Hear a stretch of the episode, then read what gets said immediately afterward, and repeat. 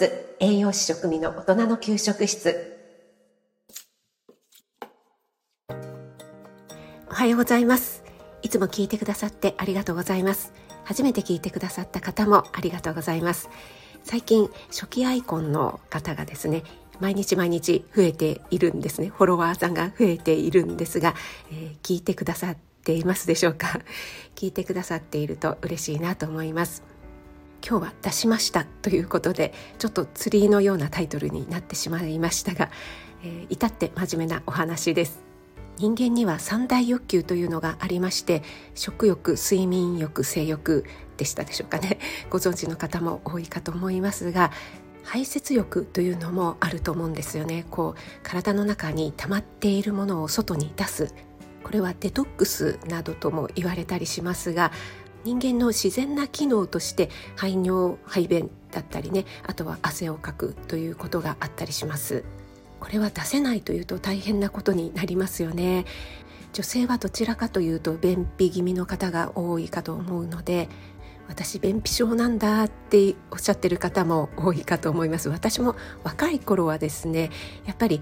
トイレに行く機会を失ってしまうと便秘になりがちっていうところがありますのでそういった理由で、えー、便秘気味だったりしましたね。ただ入れたら出すっていうのが自然なサイクルになっていますので体にいいものを食べる取り入れるというのも大事なことなんですがそれ以上にねこう出すということもとっても大事になってきます。えー、そして私が何を出したかというとこれは汗なんですね。私は比較的汗っかきの方で、夏とかあんまりエアコンがね効いているところは苦手なので、えー、適度にねこう汗をかいているぐらいが、えー、気持ちがいいんですけどもそういえばコロナ禍になってから久しく岩盤浴というものに行ってないなっていうことに気づきましてそれまではですね、まあ、定期的にと言っても、まあ、2ヶ月に1回ぐらいでしょうかねうち、えー、から車で2 3 0分ぐらいのところに天然温泉と岩盤浴のある施設日帰りのね施設があるのでそこにねそこをよく利用していたんですが、えー、本当に本当に久しぶりに行ってきました。そして岩盤浴で、えー、出たり入ったり3回ぐらいですね。もう本当にもう滝のような汗をかきまして最初は43度ぐらいのところ、いろいろなねお部屋があるんですけどもその次は、えー、70度もうめちゃくちゃ暑い、そこがねデトックス効果が高いということで下になんかすごいゴツゴツした石のようなものがあってそこにタオルを敷いて寝転ぶとその石でなんか指圧効果みたいのもあったりしてただですねそこは本当に暑いので長い時間はいられないんですがものすごい汗をかくというところになります。